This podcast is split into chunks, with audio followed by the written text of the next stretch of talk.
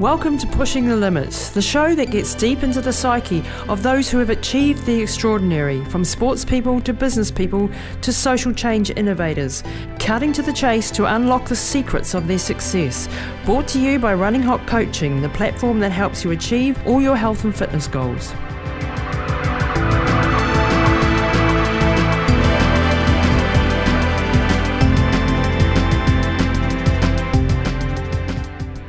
Well, hi everybody, it's Lisa Tamati here at Pushing the Limits, and welcome back to the show. If you're a returning listener and if you're new to the show, welcome, and you're in for an absolute treat today.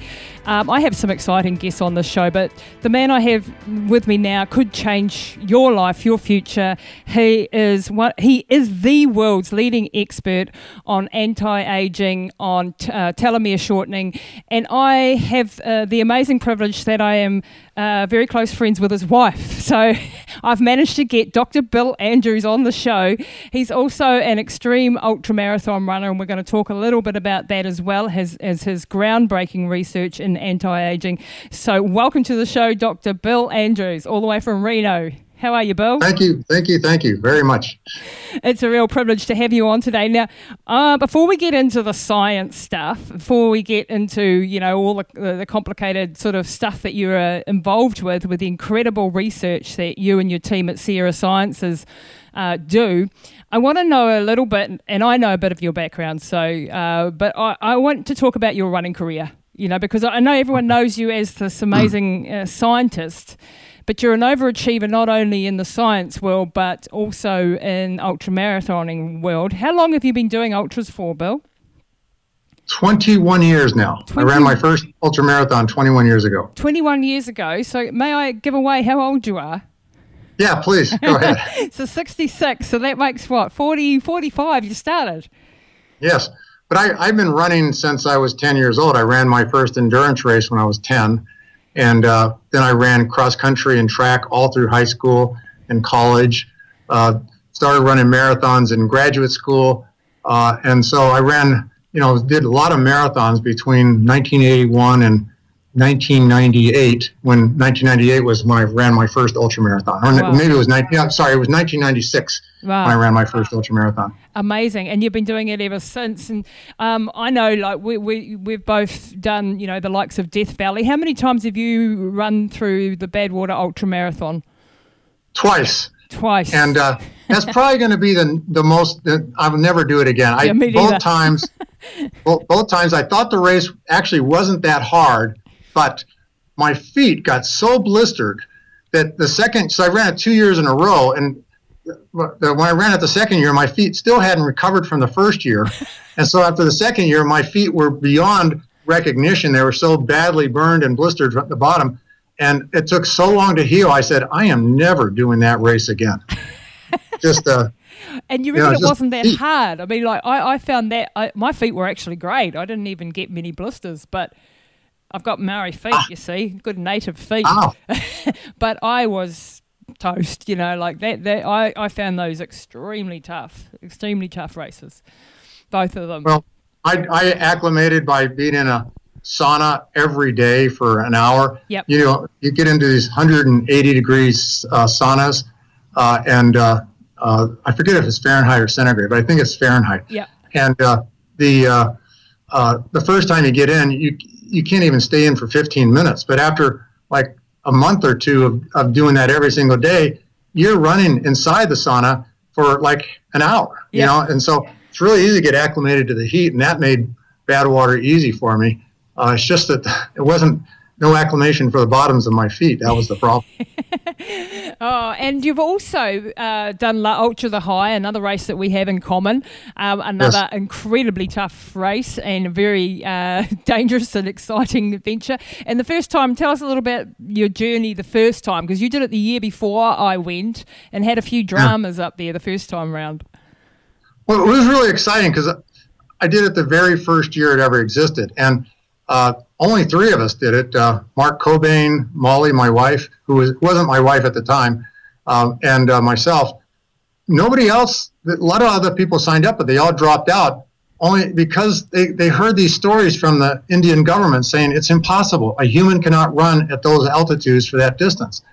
And so we were you know, entering the unknown, venturing into the unknown, trying to see what would happen. Yeah. And uh, now, unfortunately, unfortunately, I, I actually acclimated to the altitude really well with a, a device called Alto Lab, A L T O L A B. And uh, uh, I know that Ray Sanchez later did it, and I was the one that told Ray Sanchez about it. Uh, but I found out that the very first day I got there, I was able to go up to 18,000 feet and run with no problem at all. Wow. And uh, so, but so in that sense, I don't know if I might have been cheating or not, but that, that, no. I, I, didn't have to suffer like a lot of other people did. I actually ran over the uh, first 18,000 foot peak. You're crazy. But the problem was, is that when I got to the lowest altitude, I suddenly started getting a really sharp pain in, you know, just above my stomach in that area. And I asked, I thought it was because there was a lot of smog in yeah, downtown uh, Leh, and so. I thought maybe something was happening there. So I had, I got into a car and asked him to drive me out so I could breathe some fresh air. But it just got worse. And then all of a sudden I said, "Get me to the hospital fast." Yeah. yeah. And uh, it turned out I had a uh, gallbladder attack. Oh, and everybody says it was completely unrelated to the running. It just was really bad timing. Yep. So I that so that year I only made it 50 miles, and then Molly, who was uh, ahead of me at the time, she ended up finding out that I was in the hospital uh, when she had already done over 100 miles. And uh, when she heard, she she started running, and then all of a sudden she just realized that she lost enthusiasm. Yeah totally. turned around and ran back and told the race director to take me to Bill. Yeah, when you and uh, so, so neither one of us finished that year, but fortunately Mark Cockbain finished and proved it was possible. And so uh, Molly went back next year and she finished it. I went back two years later and finished it. And then surprisingly, even the when I went back, I again at, at the lowest altitude of the race started having some weird thing. I started, I, I suddenly went to a walk when I was running downhill, and I thought, okay, something's wrong. And I, I told the race director, you know, I need to see a doctor. Something's wrong here. Uh, the doctor came and checked me out, said I'm perfectly fine. So I got up and started walking again. And as soon as I got out of this little village where I was, I started feeling good again and ran up the next mountain. Wow. And so I think it was I was just having some allergic reaction to something in the air. Well, I, um, I actually, because uh, we both, you know, I did it that, that second year and I really had big trouble with. Um, it felt like someone had a fist right under my lungs, right up in the in the in, in it, I don't know. It felt like a sort of a stitch thing. So I had that trouble too going through Leh. From halfway down the Khardung La, down through Leh, and then out the other side for a long time, it felt like someone had a fist in my stomach. Uh, so Mine felt like a knife. Mine yeah? felt like a knife. Someone was stabbing me. Well, That's I wonder a, if it's something to do with uh, you know going up and down and and the the smog was incredibly bad. The the, the pollution in the air yeah. because Leh, even though it's way up in the Himalayas, there's no smog control everything. Every vehicle that goes by you is pushing out black smoke. Yeah. Um, the second year when I ran it, though, I, I wore a mask. Yep. Uh, the whole way, and I, I got a mask from Alto Lab again. Oh wow! So it was a kind of a weird looking mask that had this thing where it covered my mouth, but it worked really well, uh, and I never suffered any problems. But I still had the problems later on when I got out of Leh, and you know, like what 40 miles later, entered another little village, and I forget the name of it, but it was uh, pretty much near the, before just going up the second hill. Yeah, yeah. It was it was a incredibly brutal race, but you know, you guys were pioneers doing it the first year, and all I can remember is you know Molly didn't manage it that year because of the dramas, etc. And I thought, oh, I'm going to be the first woman. I'm going to go. I'm going to go. You know. and then when I got over there, and there were four of us, four women and two guys, and I was going, oh, for crying out loud! I thought I'd be the only one. I was quite peeved off at that. well, well see, I have the privilege of I have the privilege of being the oldest person that's ever finished. Wow! Uh, and uh, I think Molly is the oldest woman oldest to woman, ever. Yeah, finish. for sure. She and she's be. also the first American woman to ever finish. Yeah, yeah, and I was the first Kiwi woman and second woman ever. So that was pretty yeah. cool. Behind Sharon Gayter, who's an amazing athlete. Um, but that was a yeah. It, so Bill, you you've also done the Barkley marathons. Like that's something I like. Who the hell oh, yeah. takes on that craziness? Because I, I, I wouldn't even dare take on ah, that one. That's the most exciting race on the planet. I you didn't I'll finish it. Surely you didn't. You know, okay, you you you just you, this, the name of this show is pushing the limits, right? yeah, but that one well, is ridiculous. I, I believe in pushing the limits and doing it for fun. And the way that makes it fun is that, you know, I set my the highest goals possible, but I always adjust accordingly. Yes, yeah. You can't reach those goals. I love okay? that. I love that. That's so, a great way to. So I'm, so whenever I finish a race, I've always accomplished something great, Fantastic. even though I didn't come anywhere close to beating my original goal. I, I beat the, the latest goal that I probably set at 99 miles when I was in a 100 mile race. Wow. You know, but, but that's, that's, the Barkley marathons are like that. You always go thinking, I'm going to finish. Yeah. And then, then, oh, let's see if I can, now I'm going to try to see if I can make one lap. Yeah. You know, which is like 20 miles. And it's, I've done that race three times now. What was the furthest that you got? Uh, 20 miles. And, and that was, I could have gone further, but Okay, so well, let me say the first two times I only made it eight miles. Wow. And what he said is if you don't do the first eight miles in four hours, yep. how could you not do eight miles yeah, in four I know, hours? but this is if, if, you don't do it in four hours, you have to disqualify yourself and and go cross country back down the hill to the fi- uh, start finish line. So that happened the first two times. Yep. And uh, the third time I had it, I went early and practiced on the course and learned the course, and because a lot of the problem is hard to find your way. And a lot of times it's like, how do you get out of certain jams? There's one thing called son of a bitch ditch. Okay. and uh, it's like you go down in this ditch and you can't get out of it. And so the third year I ran, I, I, I wore, uh, I took a, a, grappling hook with me. I took, uh, wow. this um, is a brutal race. things you put on your shoes that let you walk Blind. on ice. Oh and I had ninja claws. and uh, those work like beautiful. I, I jumped into that ditch and climbed right out the other side. No problem. But uh, good tip about, if I ever do it. at about 15 miles into the race, I encountered another runner lying on the ground having some kind of heart attack or something oh like that. Yeah. And uh, so the so all of a sudden my whole goal changed, and so yeah, he, we had to go over two mountain ranges to get to any help. So I carried, so I ran up to the top of one mountain, went, ran back down, got his pack, carried his pack up. Oh my! While he crawled, then we did the same thing on the second mountain, and then as a result, I didn't make the 20-hour cutoff in time, uh, 20-mile cutoff in time. But yep. he was saying that he was going to talk to the race director about letting me go on anyway. I explained. I said no, no, because I didn't want I didn't want the race director to know what happened to that guy. You know, he, yeah. you know, it's like that would have made too much bad press for him. Yeah. He, unfortunately, that guy recently passed away oh. uh, right after running a different race that was also uh, called. Um, so he, he, had obviously some probably some heart issue or something going on. Yeah. Uh, yeah. But the Barkley Marathons, people, if uh, you can see it on Netflix and a, a few other places, it, it is the um, most craziest, stupidest, amazing race there is. And there's only like I think is it seven or eight people in the history have ever completed it. Something like that, and Something it's been amazing. 30 years, 30, 30 years, years, running yeah. every year. So when he say yeah. Bill says he got to the 20 mile mark, that means something. Even you know what I mean? Like it's just not I've seen people There's, do Northburn 100 milers, really, really tough race, our race over here, and go to Barkley and not finish the first round. You know, that mm. it's that tough. But um, yeah, still my number one goal to finish that race, though. Really, still? Oh my gosh! Yeah, I'm going back. I'm going back. Oh well, that actually that's a good segue because to do that you're going to have to turn, uh, you know, keep yourself from aging because, uh, and, and, this has been the focus now of your um, your academic and science career for the last what's basically your whole entire adult life, has has it not? Well, since I was fifty. Uh, uh 55 years, 56 years, because it was, wow. I was 10 years old when my father first put the idea in my head. So what did he say I to just, you? Uh, that, you know, that you've been on this anti, anti-aging mission, mission for 55 well, years. He knew that, he, he, he observed that I was very interested in medicine and science. Uh, my science teacher at my elementary school was telling my parents this kid's just unbelievably interested in this kind of stuff. And one day I was out in the front lawn of our house looking through a telescope, you know, uh, and my father came out to the lawn and just said, "Hey, you know, Bill, since you're so interested in medicine and science, when you grow up, you should become a doctor and find a cure for aging." And he said, "He said, I don't know why nobody's done that yet."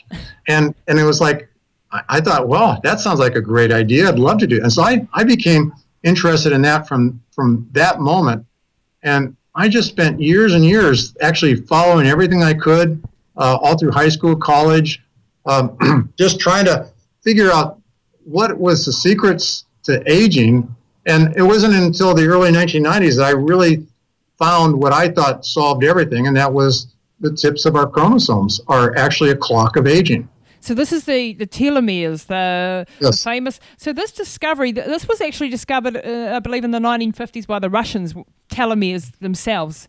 Is that correct? Actually, telomeres telomeres were discovered in 1940s okay. by. Okay. Um, oh, I'm going blank on her name. Ruth. I remember her first name is Ruth, but I can't remember her, her last name. Yep.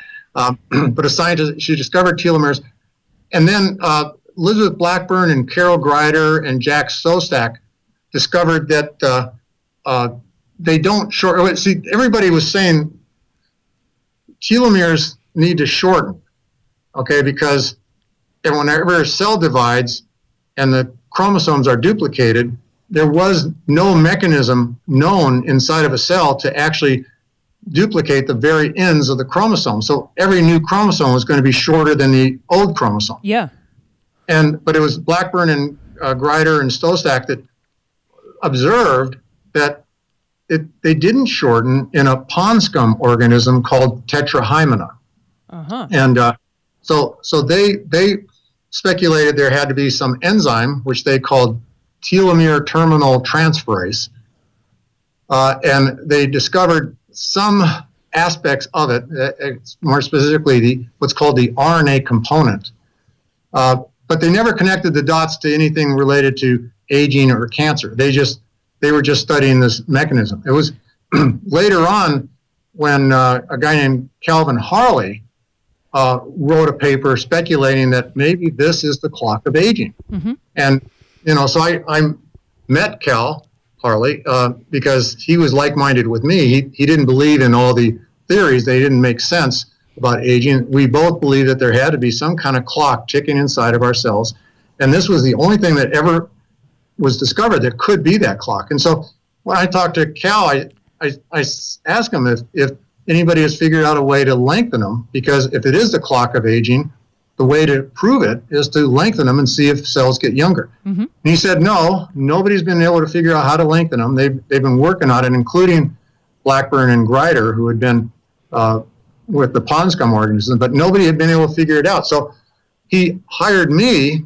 I had a background already in a lot of big blockbusters in biotech. Uh, and so he hired me to work on it, and I ended up discovering this enzyme called telomerase, telomerase which is yep. which, which is telomere terminal transferase, but we didn't call it that. We called it telomerase instead. Uh, after only three months. So when was this? Which year was this, Bill? Because this is that was just that was timeline. Well, let's say first Greider and Szostak and Blackburn first discovered that telomeres don't shorten in the mid 1980s. Uh, but no, they didn't put any significance to it. Yep. And then I ended up discovering human telomerase in uh, uh, 1992, I think it was, maybe 1993. Yep. Um, then showed that uh, when, and, and then it turned out telomerase is only produced in our reproductive cells, and that's why our children are born with telomeres, right. chromosomes yeah. just as long as ours. So let's let's take a step back and, and just walk yeah. through the science so that um, because you know like this is for you second hat you know second nature yeah. and and uh, for most people it's like what the hell sorry, what, sorry. are they, what, what, are they, what are telomeres? Yeah. Um, so um, I'll try and put it in layman's terms and you correct me where where I'm wrong. So all of our cells, every cell in our body replicates itself and before it dies it, it well every cell knows it has to replicate itself before it dies when it goes to replicate itself, each time it's like a, a poor photocopy. There's a slight difference from the original, and the difference is the telomeres. Now, the telomeres are, you use the analogy of the, sh- the plastic at the end of shoelaces. Yes. And if the shoelace replicated itself each time, that little bit of plastic at the end that holds it all together gets shorter and shorter and shorter till it gets to the point where it's so short that the shoelace unravels, basically. Yes. And so that, that shoelace unraveling represents the, the helix within the chromosome with our DNA then starts to unravel, and this is when we die. So, from what I understand, we are born with tel- uh, telomeres the length of 10,000 bases, correct? Yes. Um, yes. At the end of our chromosomes, which are around 100, thousand bases. Is it measured 100 million bases. 100 million 100 bases. Million. So it's yeah. very, very tips of these. Um, so, so what people need to understand is that these telomeres uh, are replicated each time, but they get shorter and shorter as we age, and that's what's causing. So it's like a poor photocopy. Every time we we're replicating ourselves, we're replicating a lesser. Uh, but that doesn't happen in our perfect, reproductive. Perfect. Is that is that clear? yes, yes. No, that was that was really good. I I I sometimes explain it that way too, but uh, clearly you've done your homework. Oh yeah. Um, well, the, I'm uh, excited about. So you understand it very well. Yeah. Yeah, but and, and yeah, that just doesn't happen in our reproductive cells, and it's just it it makes sense that it shouldn't, it couldn't, that because we would not be, we'd be extinct because our chromosomes would be so short, we yeah. we couldn't exist. You die. So, so our babies are born with a full length telomere on each cell. So yes answer a question for me that I've been thinking about the last few days. You, you know, Dolly the sheep that was cloned. Yes. That was cloned, and but it was the same age as its mother when it was born. Correct. Yes. Because yes. it wasn't, didn't have this this telomerase right. actually doing its job. So yeah, it uh, never went yeah. through reproductive cells. So answer and, me one more question, and this is a very personal question yeah. for me right now because I've been we've been trying to have a child. And the, the, the problem that I've got is I'm old. I'm very old.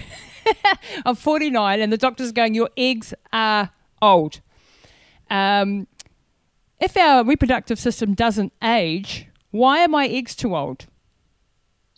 Um, because of damage from environment. Okay. So, um, and and it's not, you know, it's it's actually kind of incorrect to say that the eggs are old.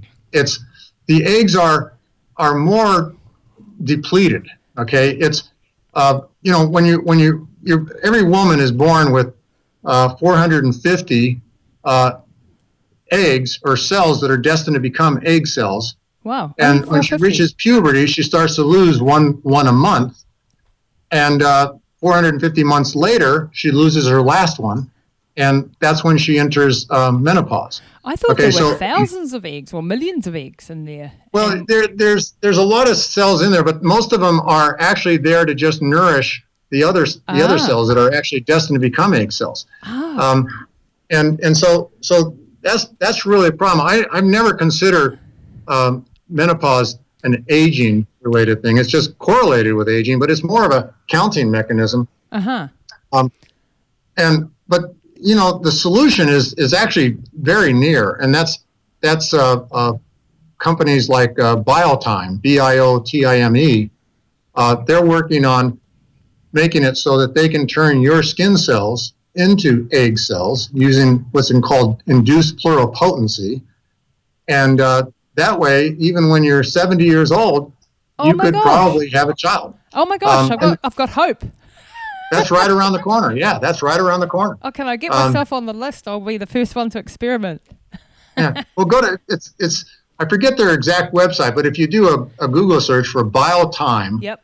Uh, and they're located in Alameda, California. In case there's more than one Biotime in the world. Yep. Um, and the the main guy who runs, who's the president of the company, is Michael West, who just happens to be the guy that hired me at Geron Corporation. Oh, he used to be the founder, he was the founder and president of Geron Corporation. Oh, you got to hook uh, Where I, where I discovered telomerase.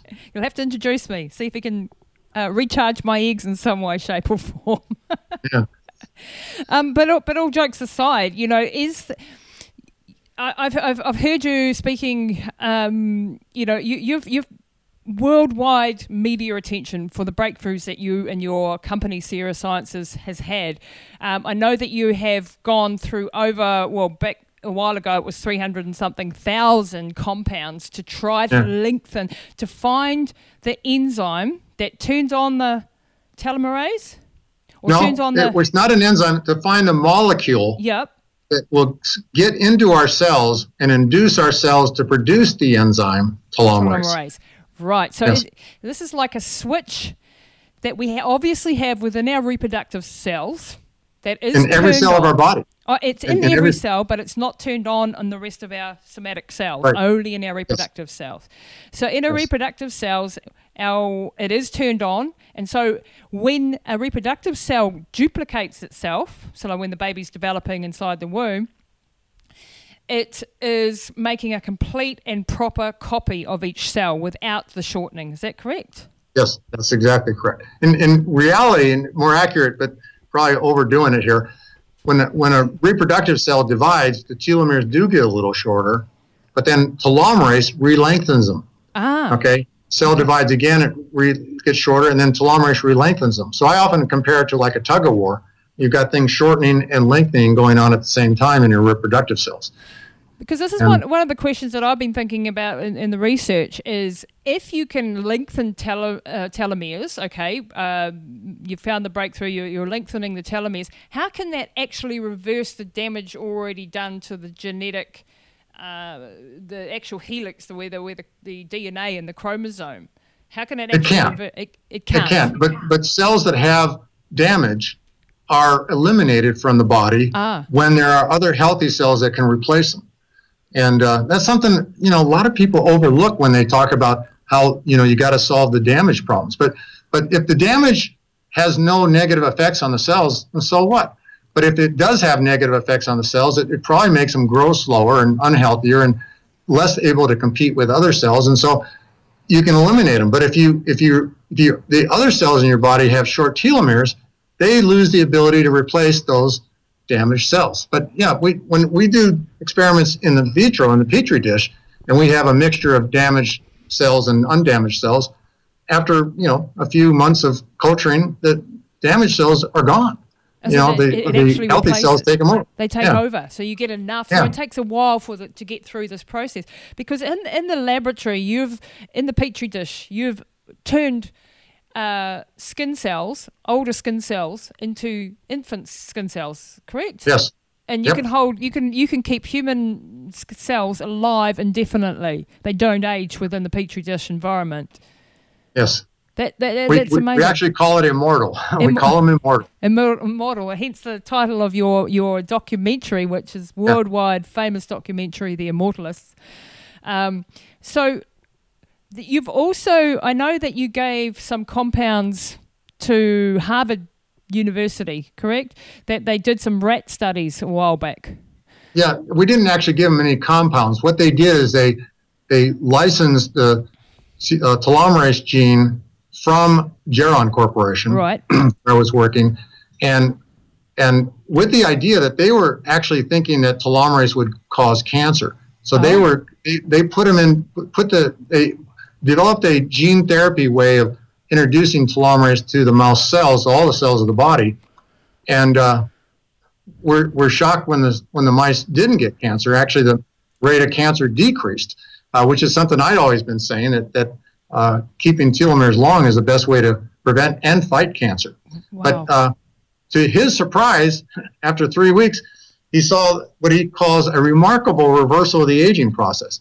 He saw all the mice get younger in every way imaginable, which nothing else on the planet has ever done that. Everything you hear about resveratrol and NAD and all those other things, they they they may make improve the energy of an animal, but they never reverse everything about aging. That's what telomeres did, and that's the best I call support of concept Yes. uh, that we've ever seen for the idea that telomeres are the clock of aging. But but he was really blown away. And Diane Sawyer did a. She's a newscaster. I don't know if you know her Yes, in New Zealand. yep, She's very good. She she did an interview of him, which is really remarkable. And a lot of times in my presentations, I show that interview because I was so excited about the fact that somebody proved what I was 99.9% certain to be the case. And uh, now How we did- just got it got it in humans. And so we're, these we're, these we're mi- in humans. mi- these old mice turned into younger mice. In every way imaginable. Their, So all by their all parameters. dementia even disappeared. the dementia, their, their brain size returned to normal. Yes, Their, their their, balding hair, their grey hair, their all the things that are associated with aging in mice, their obesity, everything reversed. yeah, but th- th- not just their brain size, their brain cognitive functions came back, Wow. which has really gotten a lot of people. Now, when I attend medical conferences, I find everybody saying, like dementia and Alzheimer's and things like that, isn't a loss of memory; it's a loss of access to the memory. Oh. Memory is somewhere stored in your brain, and when you get Alzheimer's, you lose the connections that get access to that memory. So by lengthening the telomeres, it appears that it is very likely that that uh, lengthening telomeres restores access to that memory.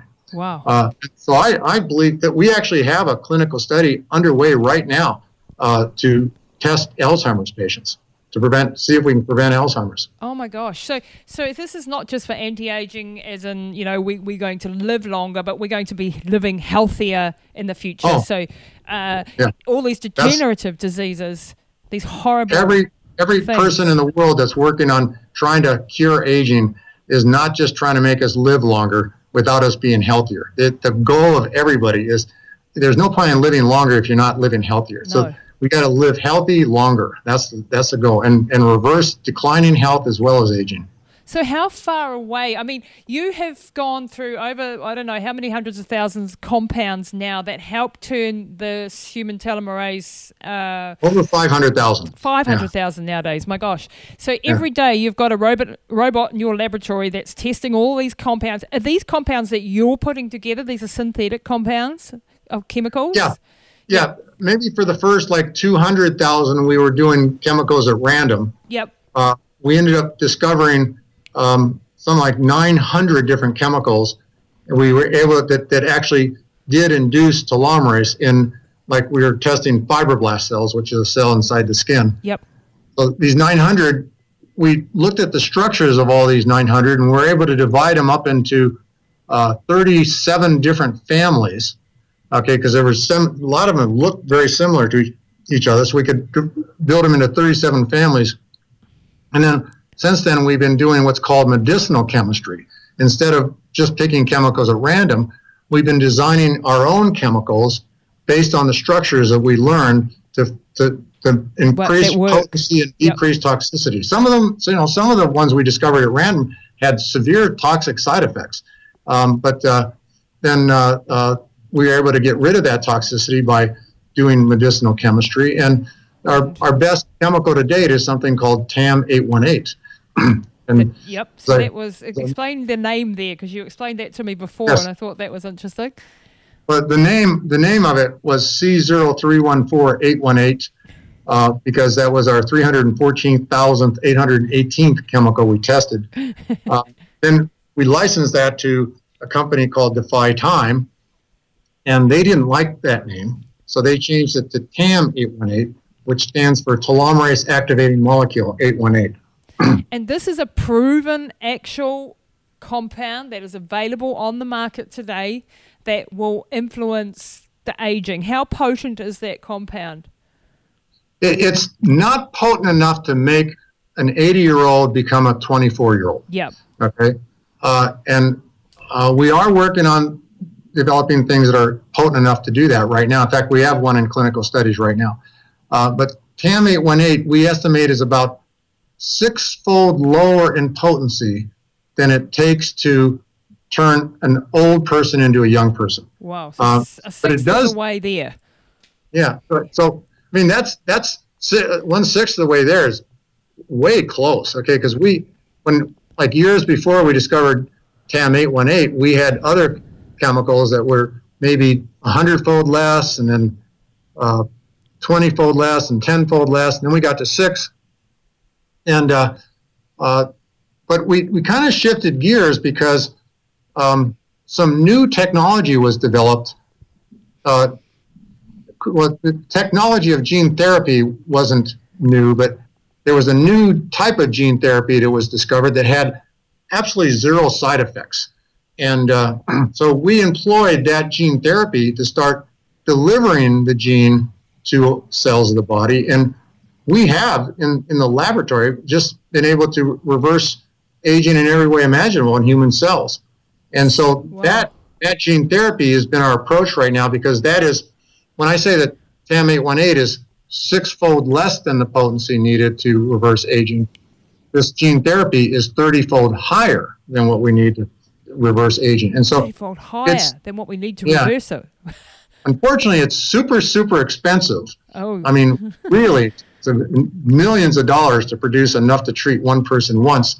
But a company called Libella, L I B E L L A, Libella Gene Therapeutics, licensed this from us, and they got approval to do a clinical study and they are the clinical study is underway right now. So I'm really excited. I'm I'm a spectator just like everybody else, but I'm real excited because for the first time ever, we will actually get to see if if all my ideas for the last 25 years are real or not, are true. So and, uh, why didn't you, Bill, take this to market? Why, why did you get another company? So your Sierra Sciences does just the research on yeah. the thing, and then you pass the ball to someone who can actually bring it to market or get the clinical trials in this case. Yeah. Going and this is with clinical trials on actual humans, not yes. human cells in a petri dish. This is yeah.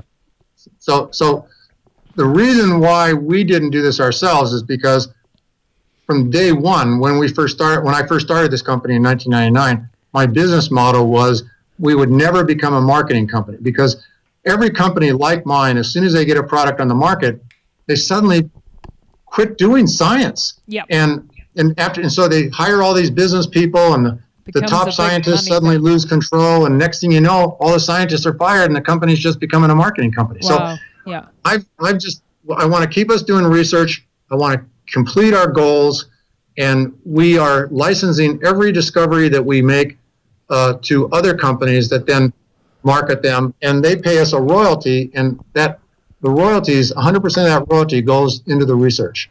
Back so that's how we get better and, yeah and whittling yeah. away at this problem. So this this compound that is now being tested that is 34 fold stronger than TAM81 uh, or actually 34 fold stronger than yeah. actual reversal of aging. Uh, yeah, so it'd be 30 times 6, so yeah. 180, about 200 times more potent than TAM818. But oh it's not God. a compound. It's not a compound. It's a gene therapy, which is uh, very different. It's, it's I, I compare it to like a soap bubble, and inside the soap bubble is the gene for telomerase. And when that soap bubble comes in contact with a cell, which you think of the big cell as another soap bubble. Yep. Well, when they come in contact, they fuse and become one, just like any kids ever seen blowing soap bubbles in the air. Yeah. They, when this, they bump into one another, they become one. Um, and so that's so it delivers the gene to the cells, and the gene is on. Its its switch is turned on, so that as soon as it gets in cells, it starts producing telomerase. And, and, and uh, how do how do they get the delivery to every? I'm getting tactical here, but how do you get the delivery to every single cell in the whole of our billions of cells? But that's the beauty of our bodies is that every single cell of our body has to get nutrition from our blood. Right. So any so you put anything in the blood, it gets to every cell of the body. Oh wow. Now there's there's some like brain cells where there's some blood brain barrier where yeah. they don't yeah. get there, but it turns out this gene therapy gets there too. Oh my gosh. Um, yeah, yeah. I mean the blood brain barrier. I've been fighting with mum in her case with an aneurysm and uh, oh. using hyperbaric oxygen therapy to get through that yeah. blood brain barrier. But so, what do you think? Do you think it is in, within your grasp or within the grasp of these other companies that are now licensing that we will, within our lifetimes or within the next 10 years, have products that can stop us from aging? And if we can, is it only going to be available to the super, super rich? Or is there products available now that have this TAM 818 that we can the general public can get access to?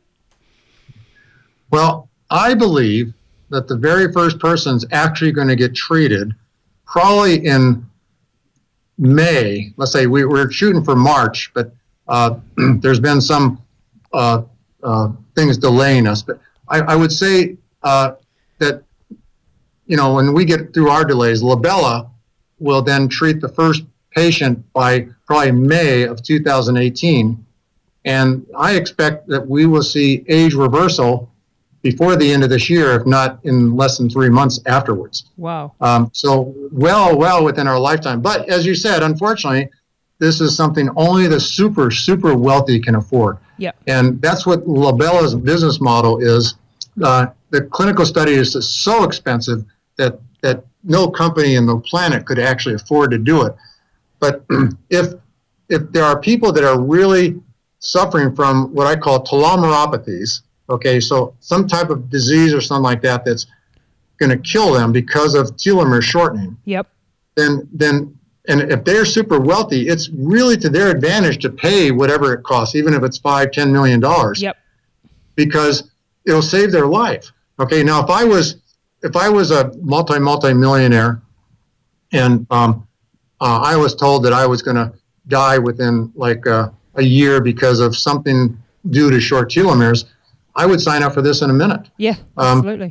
now I'm not super wealthy, and uh, one of the reasons why I haven't done this on myself is I can't afford to make enough to to do the treatment. But believe me, as soon as we get some of the patients signed up and we start getting, uh, uh, put, then Libella starts putting on the market, and we start getting royalties uh, you believe I, I can I'm going to get this done on myself as soon as possible. Yeah, man. Even though I feel like I'm already solved most of the problems, but I, am I'm, I'm just excited about but the idea of the my children. Yeah, no, yes. Like, yeah, actually for you and for your family and for your friends and, and for everybody that's listening, you know, like this is the hope. This is the hope that we're going to be able to.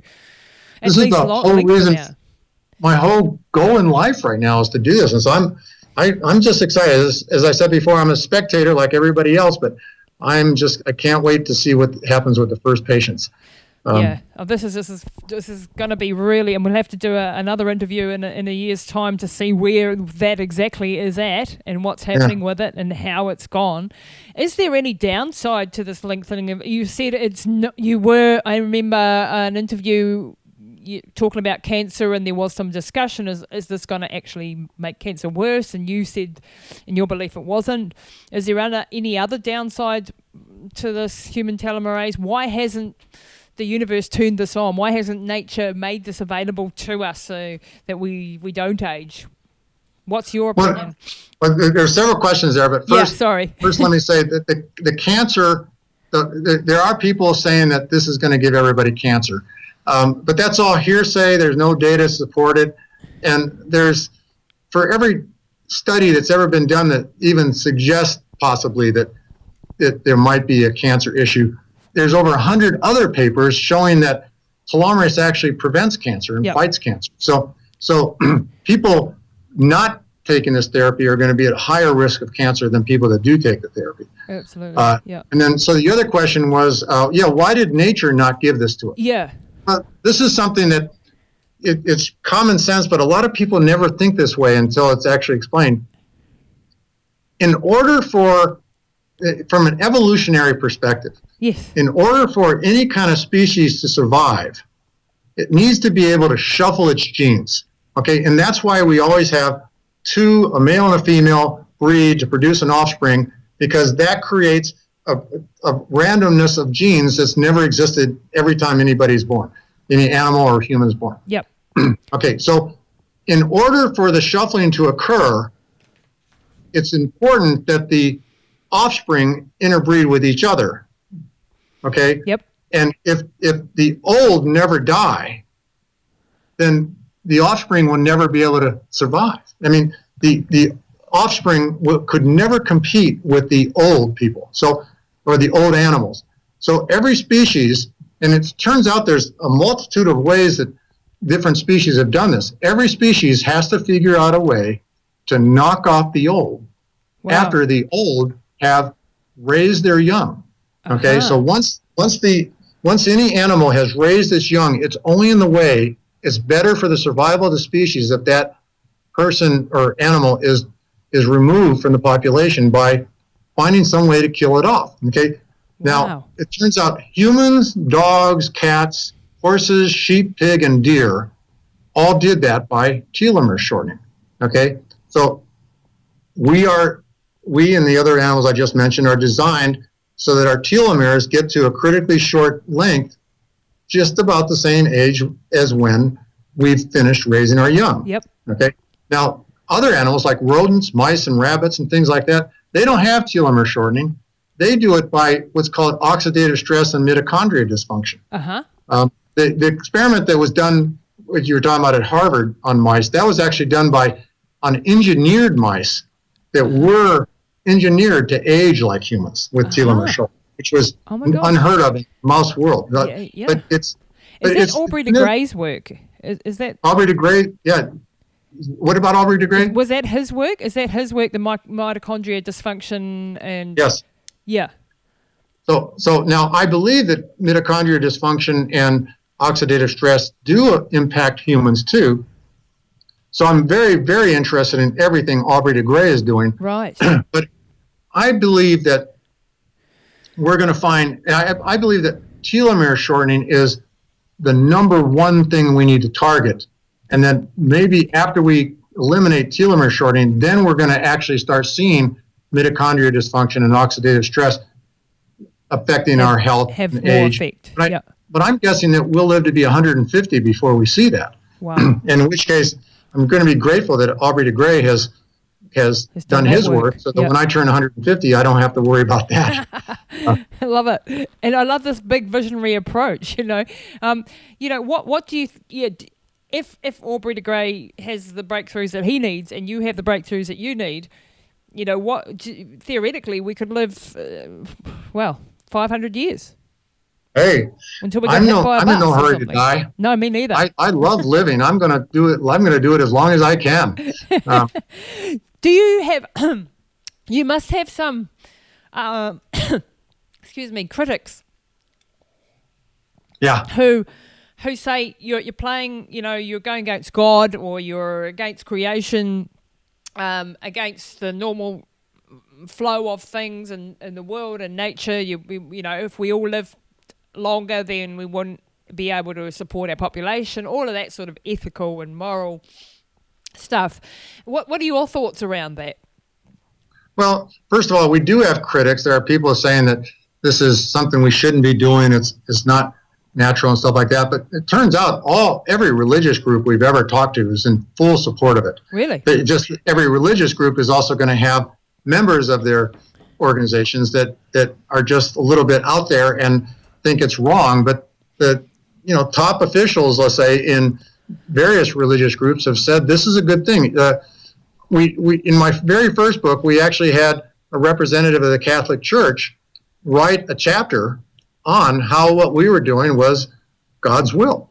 Okay, God, what she wrote was that God kicked us out of the Garden of Eden, where we were immortal, and told us find our way back. Wow. And Catholic Church said this is part of finding our way back.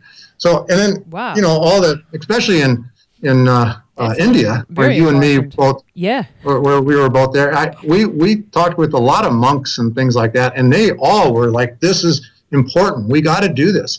Uh, I've never, I haven't encountered any religious group at all that's opposed to what we're doing. Wow. Uh, but there are critics that say that how are we going to deal with overpopulation? Yep. How are the young ever going to get jobs if the old never retire? Things like that. And so there is going to be some mess. I, I'm I'm going to be responsible for a lot of trouble. But I, I, I always think of it this way: if hundred years from now we have a cure for aging, and we have all the problems that anybody could ever imagine, and somebody says we need to put a a, a vote, you know, put something on the ballot that says we should ban the cure for aging, and I don't think anybody's ever going to vote in favor of doing that. I think as bad as things can be, they're never going to be as bad as they are now where we have just incredible numbers of people 150,000 people die every single day. Most of these people are in, and, and most of it is all age related. Yep. Uh, and these people are in nursing homes and hospices and uh, assisted living care places. And, and it's like horrible, horrible thing that we have going on. And this is what I want to be. You know, Absolutely. I, you know, your mother is probably going through that kind of stuff. Absolutely. My father did before he passed away it, it's just an awful thing, and we got to end that. But yeah.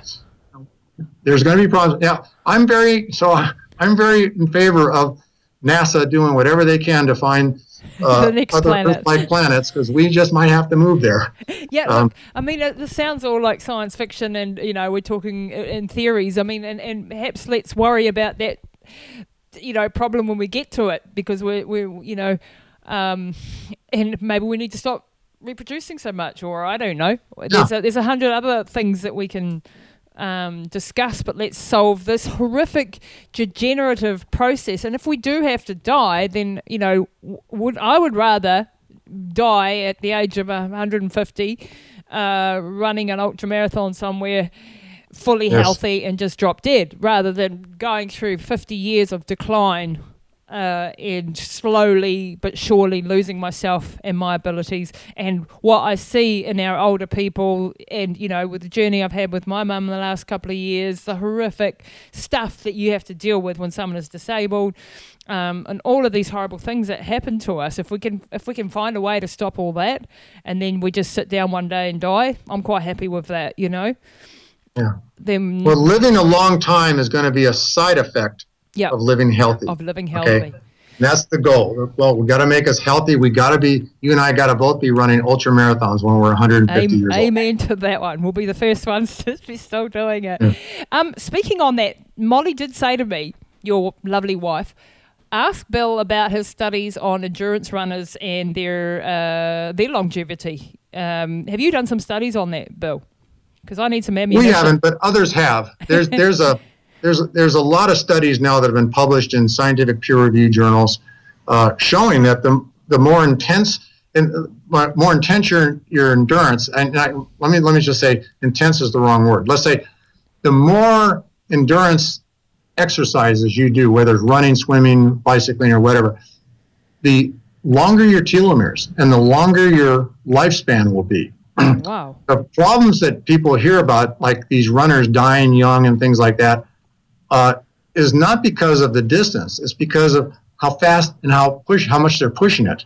You know, I so so with all this data, it's really what's the big problem is inflammation. Mm-hmm. Okay, so if you run every single day, you're not going to get inflammation. Your body's going to recognize running as a natural thing, and so it's not going to uh, build all these immune cells to attack your joints uh, where it thinks you're having inflama- uh, uh, invaders. It's not going to clog your blood vessels and things like that. If you are an occasional runner who runs like maybe once every two weeks or once a month, uh, you'll probably do really well in a marathon. Okay, but the next day you're going to be stiff as a board. Yep. Okay. Well, that's because of inflammation. That's all the the, so, infl- the reason why you why the why you, are not stiff as a board immediately when you finish a race, and it takes like 12 to 24 hours later before you are is yep, because DOMS, you start producing all these immune cells that migrate to your joints and things like that because you, they think you're under attack and uh, that inflammation and it also gets in your blood vessels and clogs your blood vessels.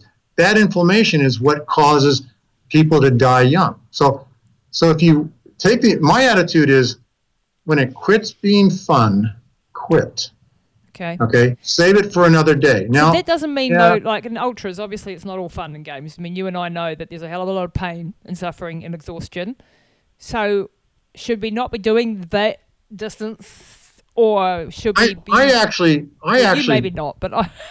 yeah, I, I actually, um, I, I do, I, I don't take the attitude. I never let myself get totally exhausted in an ultra, unless it's something really important, like, like uh, ultra the high. Yeah uh, I, I did that. That probably shortened my lifespan a little bit. But uh, most most races, if if I reach a point where I just am tired, I just quit. Okay, save it for another day, and that's actually a healthy thing to do because your body doesn't get totally destroyed. But you know, it's easy for me, and you know, easy. I, I've actually, I back in 1998 when I did most of my when I first started doing hundreds and stuff like that, yep. I right away, you know, ran more hundreds than anybody in the world and things like that. In one year, like and I got every record, award. What's that? You, you did more 100 milers in a year than anyone on the planet. Yeah. Yeah. Yeah. And so I got all these awards and records and stuff like that. So all of a sudden, I didn't have anything to prove anymore. So yep. so now when I run an ultra marathon, I don't have to finish. Yep. I just quit if if suddenly it's not feeling well and I drop out and I don't feel bad about it. I can adopt um, that attitude. I think. yeah, well, I think that's a hard attitude for a lot of people to, to do, but that I, I promote that, and that's I think the healthiest thing to do. And surprisingly, the more I do it, the less likely it is I'm going to get uh, weak and tired in my next race. So what about I, adrenal exhaustion? And you know, as a coach, and we're getting off topic here, but as a coach, I have seen a lot of, and in my own life, burnout, adrenal exhaustion, all of those things. Is that because we're pushing too hard and we need to pull back yeah. a little and then go again? But I also think that's uh, probably a lot to do with inflammation. Okay. Okay. and inflammation is the key. and uh, so we uh, should be, it, yeah, that's diet, that's nutrition, you know, supplementation, that's all of the, the those good things. And, and, also, every person's different. Okay, so yeah, some foods will cause inflammation in people, on some people, and not others. Yeah. And so, I think it's important for people to get blood work done to find out what foods actually give them inflammation. Now, for instance, I'm I'm a vegan. Okay, worse than a vegan. I I uh, because I believe that that all meats and dairy products cause inflammation. Wow. But I'm also I also found from blood work that blueberries give me inflammation, garlic gives me inflammation. Uh, so I don't do any of those things. Uh, high sugar gives everybody inflammation. So you know, I try to I tell people to keep their sugar under 20 grams a day. Um, but the uh, uh, the key thing is to learn what what's causing inflammation in you. You get rid of it you, yeah. Drop it from your life because that's the number one cause of aging and declining health is inflammation. Yeah. And, it, and it's not like I've just done a food testing recently, food sensitivity testing, and we're going to be starting offering it for our athletes and so on. Um, and I was surprised at what came back. You know, things that I thought I was eating healthily, like almonds and mm. beetroot and things that were, you know, I thought were good, and they were causing me inflammation reactions uh, yeah. in my body. So, you know, it, this is where epigenetics gets interesting. This is something that I've also uh, interviewed recently uh, an epigenetics scientist, and they have a, now an online tool where people can do epigenetic testing based on all these measurements of the body. Um, and and uh, so, once again, I think this personalized health future that we're looking at is very, very exciting, and it gives me great hope. Um, well, everything I've been talking about is epigenetics. Is it? Yeah. Epigenetics is a new word for an old science. Right. You know, it's like uh, we've been doing epigenetic studies uh, for 50 plus years. Yeah. Um, but it's it's just a new word now to describe that stuff. It, it's it's yeah, it's all epigenetics. And it's very exciting, isn't it, to um to that we're going to get access more to more and more such tools so that we can understand ourselves personally what yeah. we should be eating and doing and yeah. Yeah, no, I'm glad to hear you're going to be providing testing like that. Yeah. Uh, the uh, I'm I'll probably sign up too myself because I always I'm always studying myself. I'm the the hospitals around here, the phlebotomists there know me by first name because I go in all the time wanting to know things about what's going on in my blood.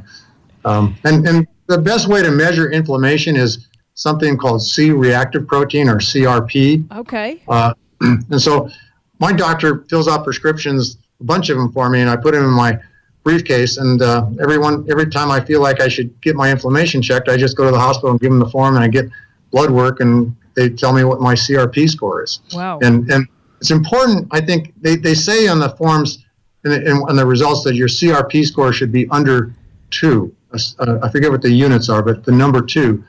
I always I always get upset if it's higher than 0.2. Oh, you know. Okay. So yeah, their their their scales are always out, aren't they? I mean, like in every blood yeah. test that I go and do, you know, research and try and find out what's the real parameters that I be, should be looking at, not what the um, parameters against sick people are. the last, yeah. the average of the last hundred sick people. Um, so okay, I'm going to go and do that one. Hey, look, Bill. Um, where are you like? How are you in at Sierra Sciences? Just in case there's a few millionaires and billionaires out there listening, which is quite unlikely, but you never know. How is your funding situation, and and and and, and how do you get funding? How does that work? And if people are interested in helping you in that way, what can they do? Well, let's say we used to get all of our funding from investors, um, and I've over the last between 1999 and about 2008 uh, all of my funding. I raised about $33 million, 33, 34 million dollars, and that's how we got all of our funding. But then the global financial crisis of 2008 mm. hit us, and uh, all my investors lost the ability to invest anymore. Yeah, yeah. So we we started. That's when we started licensing some of our discoveries. We'd already discovered TAM 818. It was just sitting on a shelf. Nobody was doing anything with it. So suddenly we thought, well, let's license that to some company, and Defy Time got it. We also had natural products, and a company called Isagenix licensed those from us. And then yeah, uh, let's talk about isagenix a little bit because yeah, I know yeah. there was a little bit of controversy whether yeah. a multi-level marketing company really could have some of the answers and product B is one of their products. And I know there's you know a lot of detractors around that. But John Andrews is a very clever uh, scientist, uh, uh, the, the founder of Isagenix. John Anderson, yeah, yeah. John Anderson. Yeah, Anderson, yeah. sorry. Um, those are those products good? You know, is no, product well, B have have a compound in it that is part of what you've researched? Yeah. Well, let me first say that I've I've actually been appalled at most multi-level marketing companies. I think multi-level marketing yeah. is a great business model. Yeah. But it's it it's so easy for crooks to yeah. take advantage of it. And, and so a lot of multi-level marketing companies are selling products that are just absolute junk. And I've been asked by many of them to join forces with them to help them raise money, and I've always refused because I I didn't like their ethics. No. But that changed when I first met Isagenix. I've never met a company that who had higher standards of ethics ever in multi-level marketing than Isagenix. And you know, I've gotten to know the founders of the company, and you know, it's it's amazing how at every meeting the founders are absolutely adamant that we will not sell a product that does not work. You know, and they want to do clinical studies and et cetera.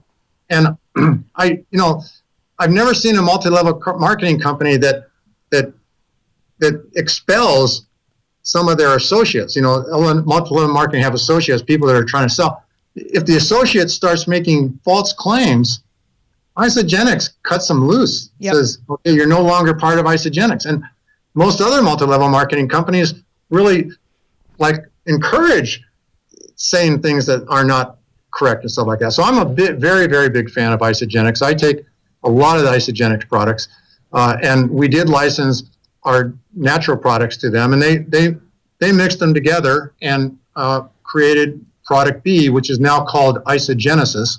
Uh-huh. I take it every day. How potent is Isagenesis in, in relation to your your the breakthroughs in TM eight one eight and um, the stuff that yeah, you're working I, on now?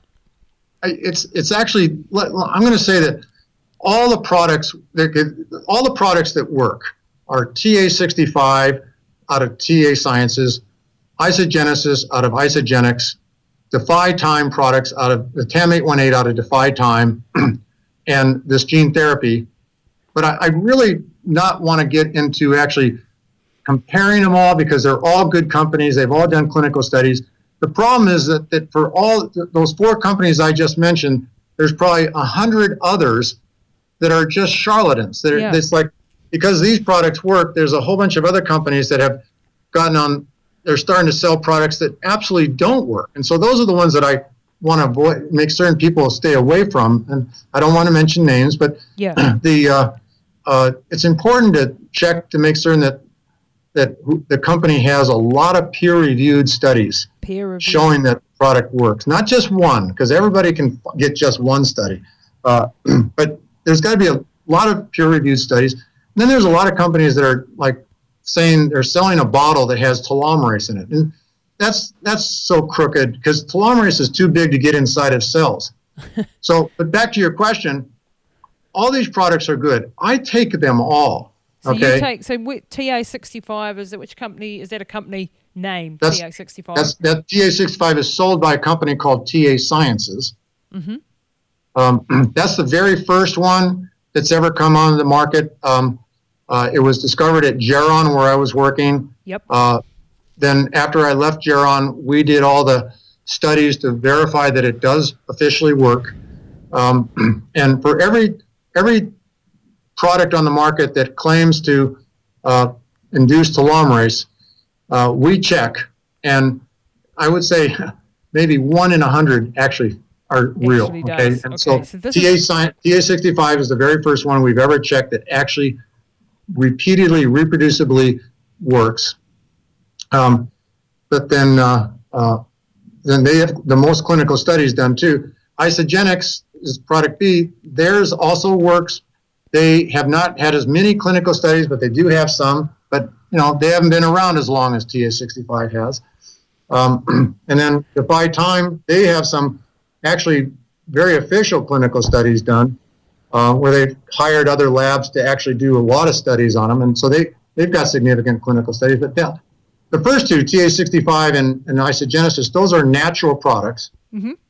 So they don't require FDA approval because they're already determined. Uh, what's the, what's the word? Um, they're in the generally regarded as safe. GRAS, yeah, yeah, yeah it's uh, safe. Now, TAM 818 is a pharmaceutical, uh so it required clinical studies and approval, uh, and that's apparently been obtained because it's on the market now. Uh, and then the uh, uh, the gene therapy that I mentioned, that's presently in clinical studies. Yep. But anybody who wants to take it can can sign up to be in the study if they can afford it. As I said, it's five million. millions of dollars. But I, you know, it does. Yeah. It, for us to make it in our lab, to make enough to treat one person once, is millions of dollars, and that's one of the reasons why we we can only make it at small scale and test it in in uh, human cells in a petri dish. Um, you had a study that was uh, with primates too, I believe. Um, we uh, not yet. We uh, that's coming. And what we did is we started we started searching for long before I met uh, the people with Libella. We started looking for a really small primate because, as, as, I'd already told you, rodents like mice don't age by telomere shortening. Right. So we had to find what's the smallest rodent that does, and so primates was the ideal one. Yep. And the smallest primate is something called Madame Berthe's mouse lemur. Yep. Okay, and it's the size of your thumb. Wow. Okay, it's cool. a it's a monkey the size of your thumb. It's not a monkey; it's a primate, but it's the size of your thumb. Yep. And they they are only found on the island of Madagascar. Yep. And so we were working. We had all plans to go there, collect some. Uh, ideally, we are going to look for people that were actually keeping them as pets, so we can treat them. Because we didn't feel like we wanted to cage them or cause them any trouble and things like that.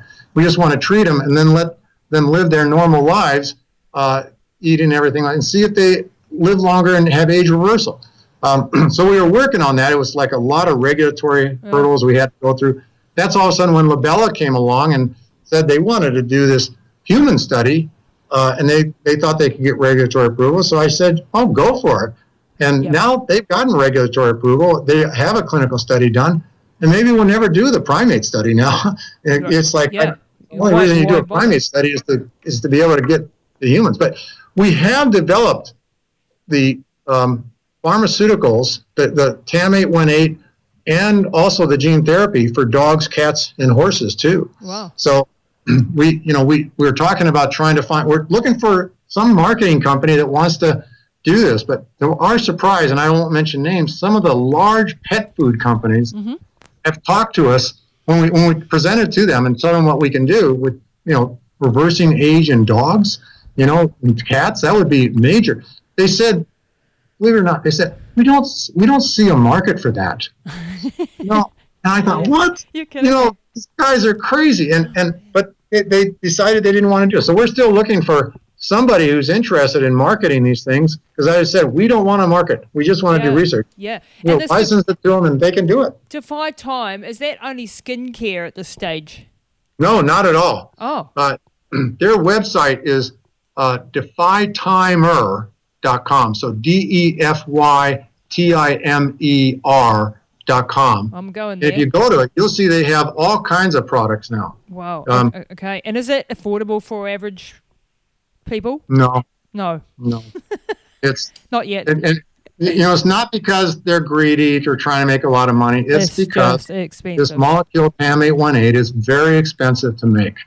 And I just keep thinking of, you know, we get royalties when people buy these products. We get royalties, and we're putting all that money into finding cheaper, inexpensive oh, ways yeah. to cure all of it. So, um, so we need to support these companies if we can. Obviously, I, I, I, call it marching into hell for a heavenly cause.